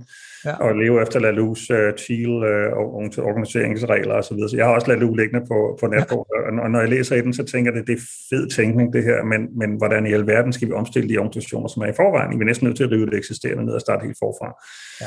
Og problemet er, at det ikke for sent at starte helt forfra, fordi vi jo alle sammen så spoleret af teknologi og hamsterhjul, så, så, så kan vi virkelig opnå den her tilstand. Ja. Min pointe er bare, at, at hvis du kigger på lederen, så, så skal lederen være opmærksom på, at vi, om vi kommer til at gå i den forkerte retning eller gå for langt, når vi taler digitalisering og teknologi. Ja. Øhm, jeg, jeg, jeg, jeg er ret sikker på, at det er rigtig, rigtig svært at skabe, og nu kan vi sige, at Amazons biler er måske lidt ekstremt øh, billede, men lad os tage fabriksgulvet der for eksempel. Ikke? Øhm, øh, og det har man vel i, i ledelseslitteratur øh, øh, andre steder talt om i overvis omkring, hvordan skaber du engagerede medarbejdere. Alle mulige modeller fra øh, performance-ting til øh, medejerskab og så videre, og, så videre ikke? Og, og konklusioner har været, at alle de traditionelle modeller virker ikke. Øh, altså, altså motivationsforskning viser faktisk til modsat, ikke? Altså du bliver ikke mere effektiv af at få flere penge og så videre. Alligevel så gør man det alle steder. Der er sådan nogle paradoxer der, ikke? Så, så, så det er ikke sådan, at jeg drømmer om nødvendigvis, at fabriksskålet skal, skal, skal, skal bruge multiversemodellen herover. Slet ikke. De må gerne komme og besøge, og så kan det være, at de, de får udvide deres horisont på en eller anden måde, det er klart. Men, men, men jeg, jeg, jeg synes bare, at ledelsen i, i forhold til at udvikle organisationen skal være meget, meget opmærksom på, hvordan er det, at teknologi kan spille positivt eller negativt ind. Ja. Altså, altså den, der, den der model der, som, som nemlig har, altså de havde jo sådan nogle det ved jeg godt, man har mange steder, de havde nogle skærme, som viser, hvem, hvem overperformer og hvem underperformer medarbejderne lige nu. Ja.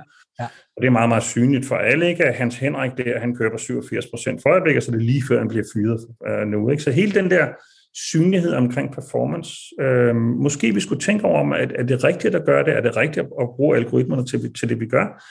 Uh, bør vi i virkeligheden genindføre mellemlederen, ikke? Altså teknologien har, har i rigtig, rigtig højt omfang været med til at fjerne mellemlederne, fordi vi kan skabe det der direkte øh, imaginære lag mellem topledelse, eller i hvert fald højere topledelse og højere ledelse og, og, og, og det enkelte medarbejderlag.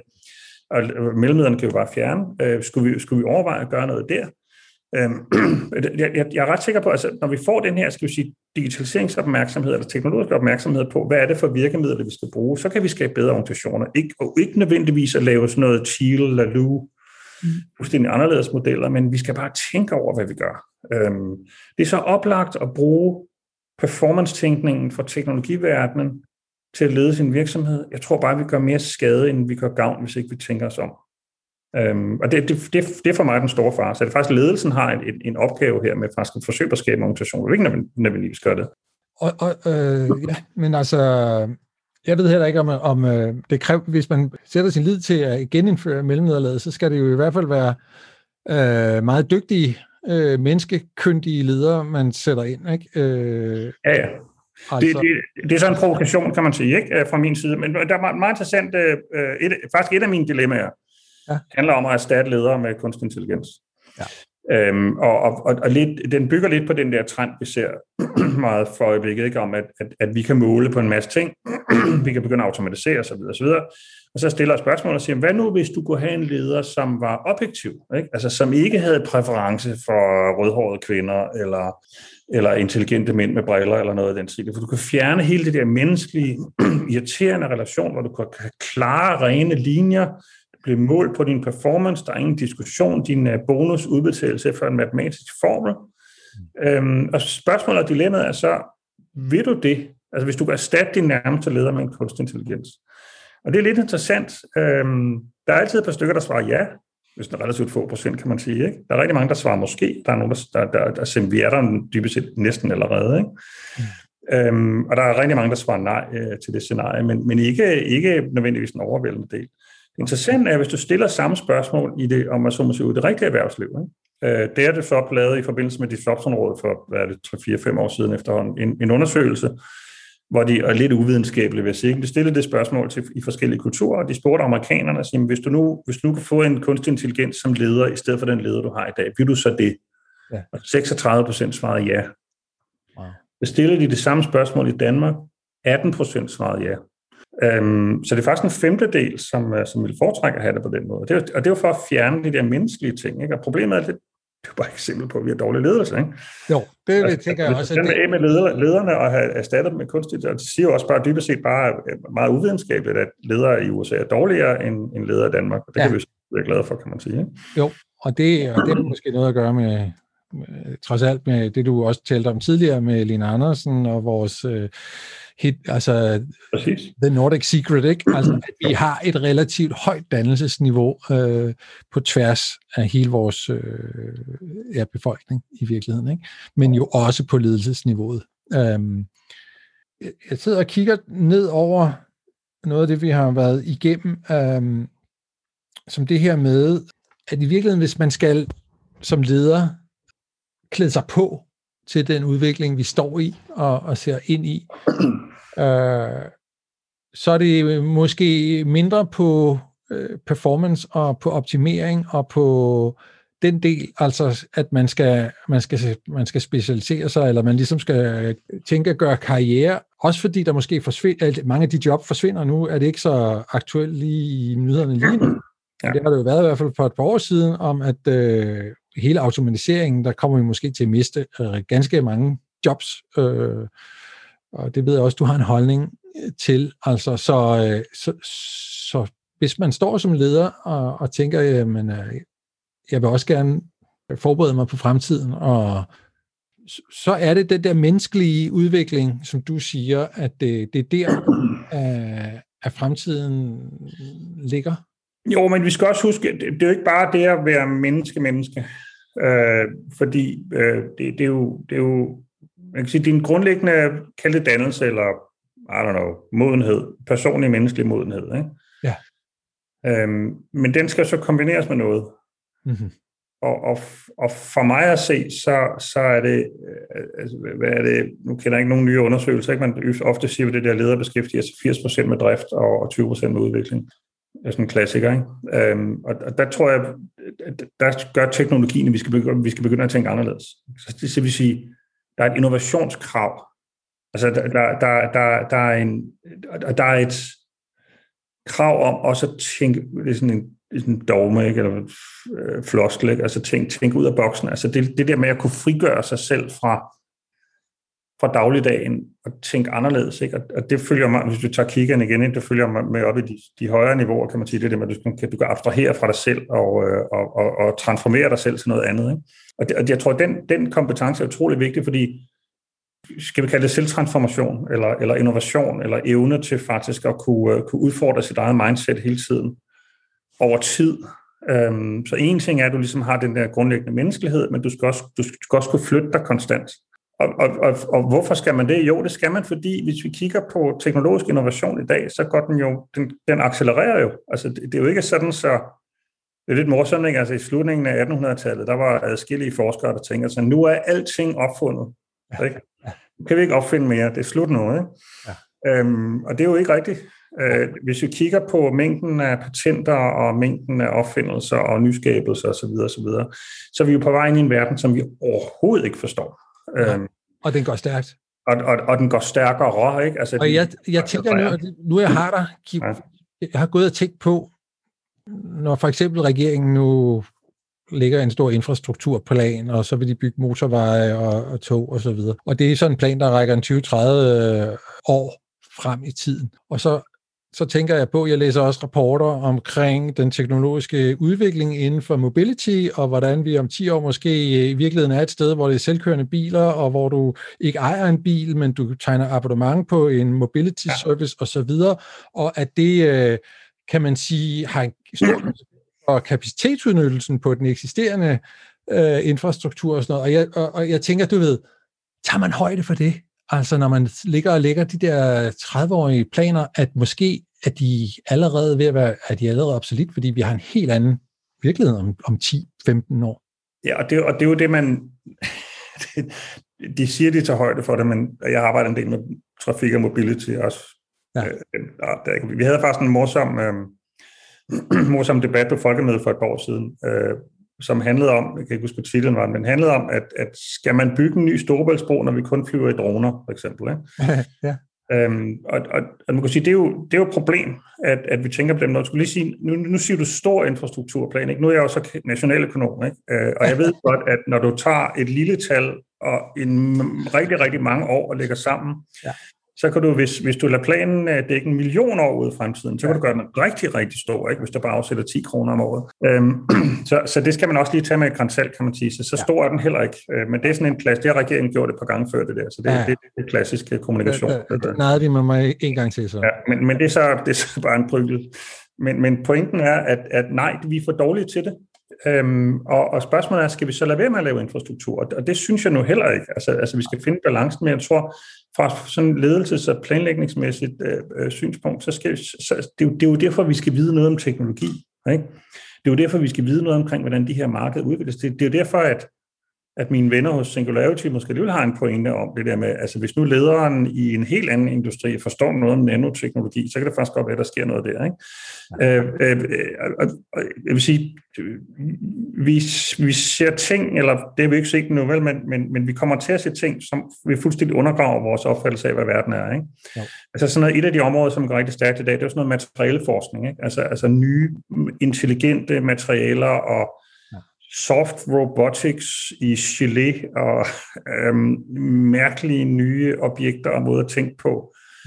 Ja. Øhm, og jeg vil sige, en, en, en god ting som leder, man kan gøre, det er at se en masse science fiction film, for eksempel. Ikke? Fordi de eneste, som faktisk kigger ud i fremtiden og øh, faktisk præsentere nogle af de etiske dilemmaer, som kan komme med teknologi. Det er faktisk i science fiction verden. Jeg har altid været vild med science fiction, så jeg har set alt, kan man sige. Ikke? Ja. Læst alt og så videre. Ikke? Men, men, men det er faktisk, det er faktisk en, en, interessant, øh, en interessant tanke, ikke? at hvis du forestiller dig, hvad sker der om 200 år, for eksempel. Ikke? Altså nu... Øh, en af mine yndlinge, der er jo masser af eksempler, ikke? men altså, altså der er den her øh, øh, serie på Netflix, der hedder Altered Carbon, øh, som, som handler om en, en fremtid i år 2300 et eller andet, ikke? Hvor, hvor man har adskilt sjæl og krop, øhm, og, og sjælen er så en eller anden skive, du får sat ind i en, i en, i en kontakt i nakken, og så som etårig, og så vokser du som på den hele. Og de rige, de rige, de, de kaldes meth øhm, efter Methuselah, ikke? fordi de kan så leve ind, fordi det er bare råd til at købe en ny krop, eller faktisk 3D-printe en ny krop, hvis de har lyst til det. Ikke? Og den der serie der, den, den, den, den, den, den, det vælter ud af den med etiske dilemmaer. Altså, øh, digital ulighed, øh, er det okay, hvis du har penge nok, du bare kan købe en ny krop, øh, alt muligt andet. Nye teknologier, du ikke, ikke rigtig kan forestille dig, osv. osv. Og på den måde er det en rigtig interessant inspiration ind til, ind til nutiden. Så hvad kan egentlig, hvad kan egentlig ske her? Ikke? Um, nye former for sensorteknologi. Altså, hvad, betyder det for vores øh, produkter, for eksempel? Øh, hvis du pludselig kan begynde at male dit hus med maling, der indeholder millioner af sensorer, som kan begynde at lave alle mulige syge ting, eller nanovægge er noget af det, som øh, William Gibson skrev noget om i sine bøger, ikke? Øhm, at, at, at du kan bare, væggen åbner sig bare i stedet for en dør, fordi det er sådan nanopartikler, der er lavet, og, og sådan noget. Ikke? Og det lyder fuldstændig syret alt sammen. Men, men, men du skal ud i den der tilstand af skal sige, syrethed, for at kunne forestille dig, hvad der sker med, med dine produkter. Øhm, altså producenter af telefonsvarer øh, tilbage i, øh, i 70'erne og 80'erne havde ikke forestillet sig, at det produkt bare ville fuldstændig forsvinde. Ikke? Altså vi har masser af eksempler på produkter, som, som bliver digitale, og som ikke har nogen, øh, nogen, nogen fysisk repræsentation længere, for eksempel. Og det er de der fornemmelser, vi skal have, og det er derfor, det er rigtig vigtigt, at vi ikke går i driftmodus udelukkende. Ikke? Altså, at vi kan kombinere menneskeligheden, fordi vi bliver overmandet af teknologien, og så skal vi så kunne kigge ind i verden på en, øh, en ny måde, som så forhåbentlig skulle udvide og udvikle vores horisont hele tiden. Så, så det tror jeg er en, en enormt vigtig evne. Øhm, og vi har også en, vi har også en, vi har en naturlig begrænsning, altså det begrænser, hvor lang tid vi kan tænke frem. Øh, der er en organisation, som hedder øhm, Center for Humane Technology, som jeg føler er ret interessant, som er skabt af nogle Google-afhopper og forskellige andre. De arbejder med konsekvenser af teknologi, kan man sige. Og de havde en, øh, en, en diskussion eller en, en podcast med ham, Yuval Harari, ja. præcis navn på, øh, for ikke så forfærdeligt mange måneder siden, øh, hvor de taler om, om vores manglende evne til at forudsige fremtiden, øh, fordi at det, der sker, der når vi forsøger på at forudsige, så når vi til et punkt, hvor alting bliver dystopier. Vi kan ikke forestille os noget positivt. Så spørgsmålet, hvad er det, der sker lige der, for eksempel? Ikke? Mm. Det er den vildeste podcast, jeg nogensinde har hørt. Hvis du har mulighed for at distribuere et link til den, så, så sender jeg linket til dig så, sammen med det her. Super. Øhm, fordi, de, fordi de undersøger den der med, altså, altså, altså, når grænserne for vores egen forestillingsevne faktisk ophører, hvad gør vi så? Ikke? Fordi så vil vi sige, nej, det, uh, det går ikke det her, og så, så, så lukker vi af. Men, men faktisk skal lederen gøre det modsatte. Ikke? Hvad skal man sige, der skal være en mulighed her. Ikke? Altså når, når dit produkt bliver erstattet af en nanoteknologi, eller et nyt materiale, eller en ren digitalisering eller andet den stil, så skulle du kunne forestille dig et nyt scenarie. Det kræver en futuristisk tænkning, det kræver øh, teknologividen og alt andet, og oven i det, så skal du så være menneske ved siden af, ikke? Øh, mens du ligesom får styret din egen organisation om bagved. Så jeg, så jeg, synes, øh, jeg synes ikke, vi er beredt på det her.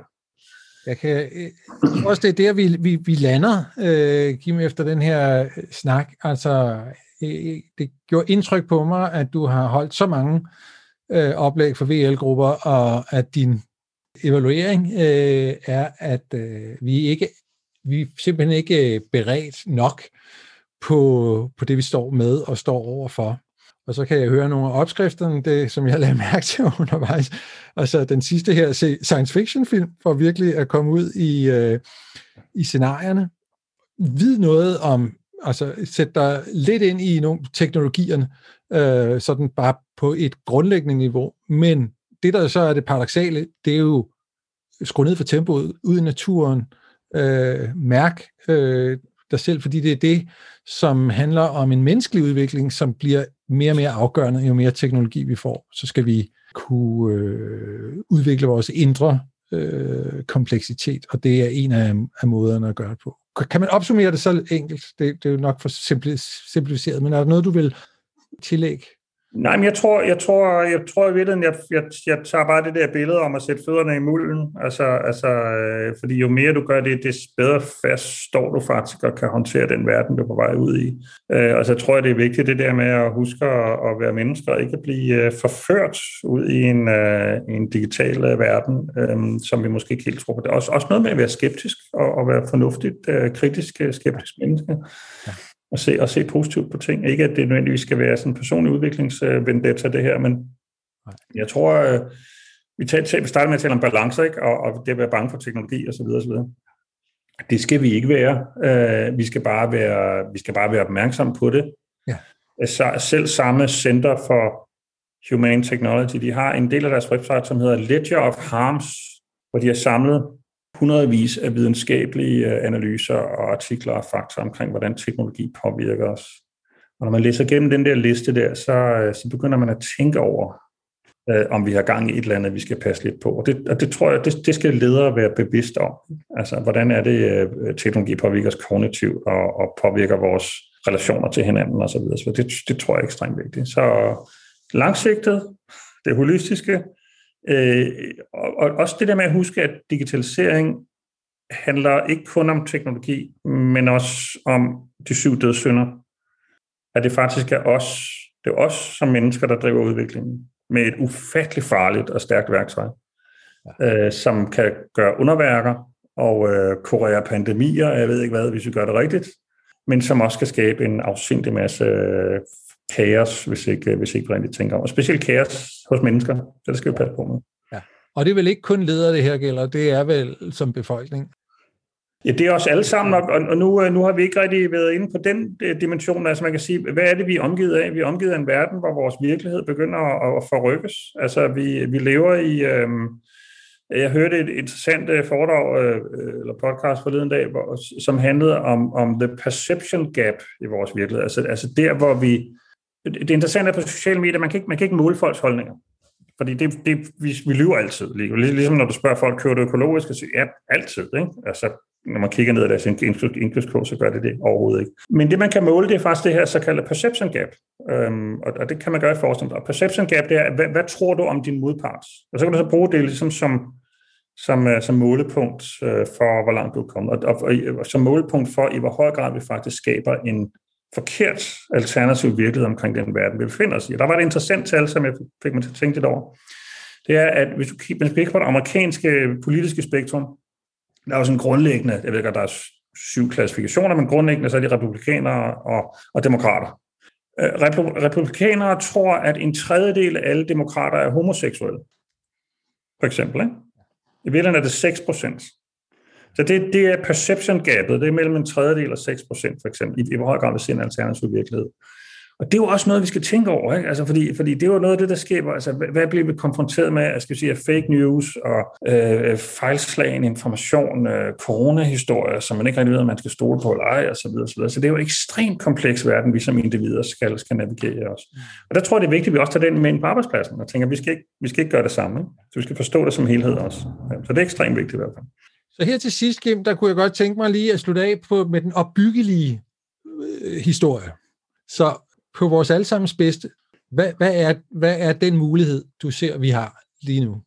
Jamen, jeg tror, ja, jeg, jeg øh, for, for et par år siden lavede uh, Tech Festival det her um, såkaldte Copenhagen Catalog, hvor de, de satte 140 folk fra tech-industrien ind i et rum, og så fik de ikke lov til at komme ud, før de havde genereret lige så mange gode idéer til, hvordan man skulle gøre verden bedre. Og så på et tidspunkt, så tog alle de her 140, jeg tror, 146 der. Og så tænker jeg, jeg, jeg må lige prøve at sortere dem, for at finde ud af, hvor meget handler om etik, når der begynder at arbejde med etik. Øh, og det gjorde cirka halvdelen.